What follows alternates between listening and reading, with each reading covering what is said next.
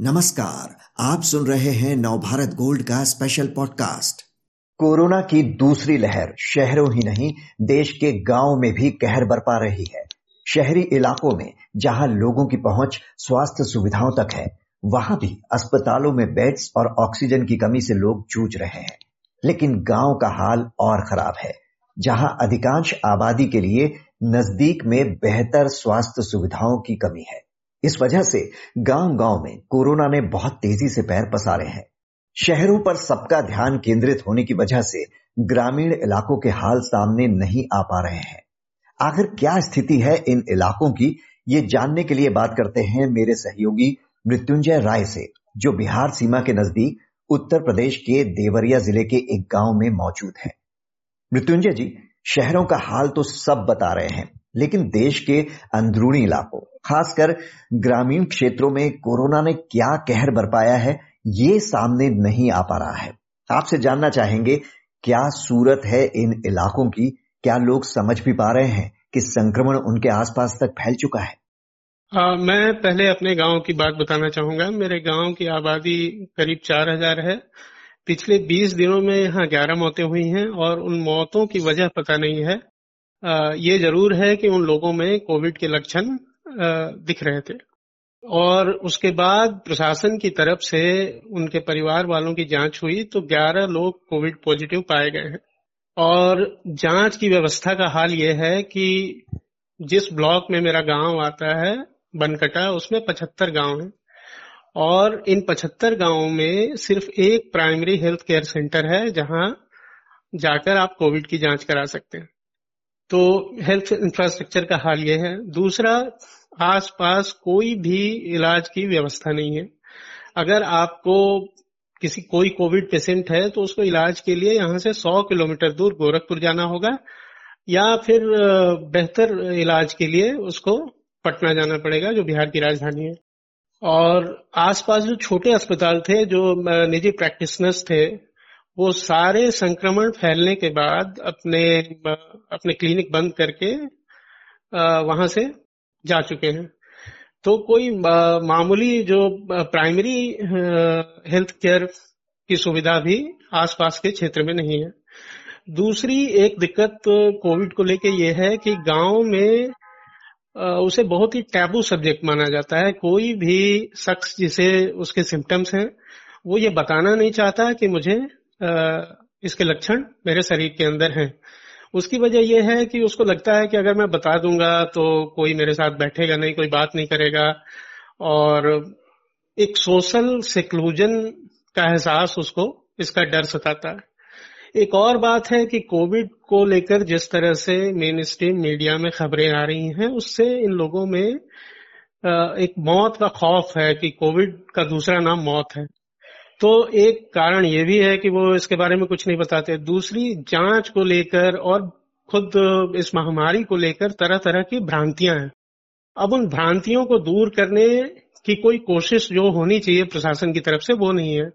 हालाँकि एक रोज पहले गाँव में प्रशासन ने एक अपील करवाई कि लोग ज़्यादा से ज़्यादा प्राइमरी हेल्थ केयर सेंटर पे जाके अगर उनको इस तरह के सिम्टम्स नज़र आते हैं तो जाकर जाँच करवाएँ।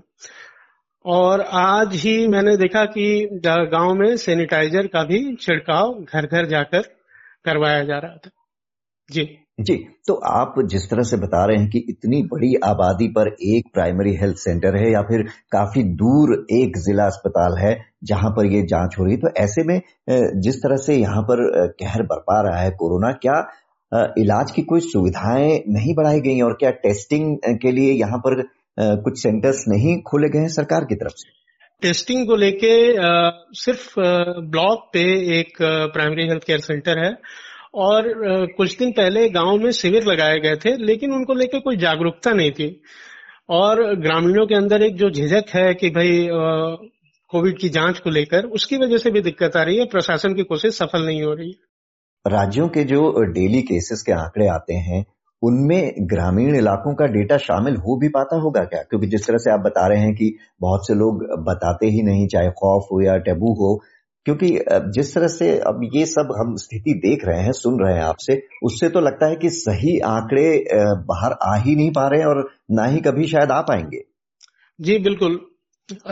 एक दिक्कत जाँच को लेके जो सुविधाओं का अभाव है उसकी वजह से जिन लोगों की मौत भी हो रही है, वो प्रशासनिक आंकड़ों में कोविड के मौत के तौर पर दर्ज नहीं हो रही।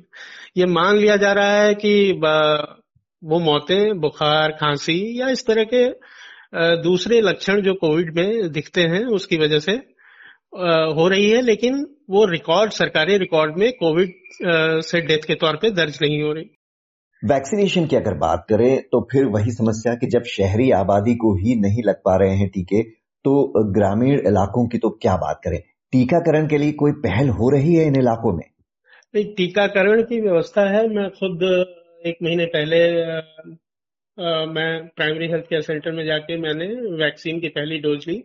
लेकिन वहाँ मैंने देखा कि कोई अवेयरनेस वैक्सीन को लेकर न होने की वजह से और एक झिझक की वजह से काफ़ी कम संख्या में लोग वैक्सीनेशन के लिए जा रहे थे। तो जब मैं पहुँचा, उस समय सिर्फ़ दस लोग उस वैक्सीनेशन सेंटर पे थे, जबकि आप आबादी के लिहाज से देखें तो पचहत्तर गाँव की आबादी की आप कल्पना कर सकते हैं, जब मेरे अकेले गाँव में चार हज़ार से अधिक लोग रहते हैं। तो वैक्सीनेशन काफ़ी कम लोगों का हुआ है। अभी भी पैंतालीस साल से ऊपर वाले लोगों के लिए टीका उपलब्ध है।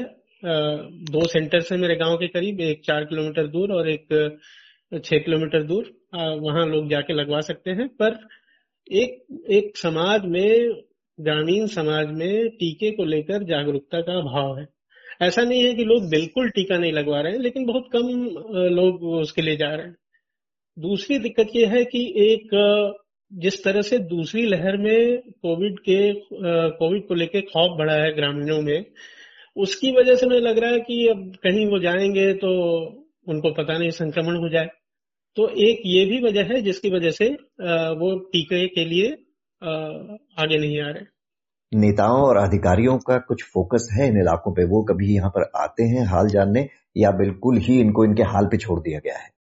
आ, मेरे गाँव में जब कोविड से डेथ्स हुई जो बिल्कुल सरकारी रिकॉर्ड में भले उसकी उसके नाम पर दर्ज ना हो, लेकिन उसके बाद जो जाँच में कोविड पॉजिटिव लोग पाए गए, इसके बाद प्रशासन की तरफ़ से प्रशासनिक अधिकारी आए, उन्होंने उन, उनके पीड़ितों के परिवार वालों से बातचीत की, उनसे पूछा कि क्या आपके पास खाने का अनाज है या नहीं, या दवाएँ आपको मिल रही हैं कि नहीं?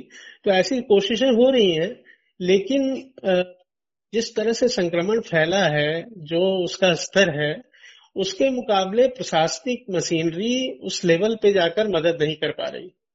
मृत्युंजय जी, इस जानकारी के लिए आपका शुक्रिया।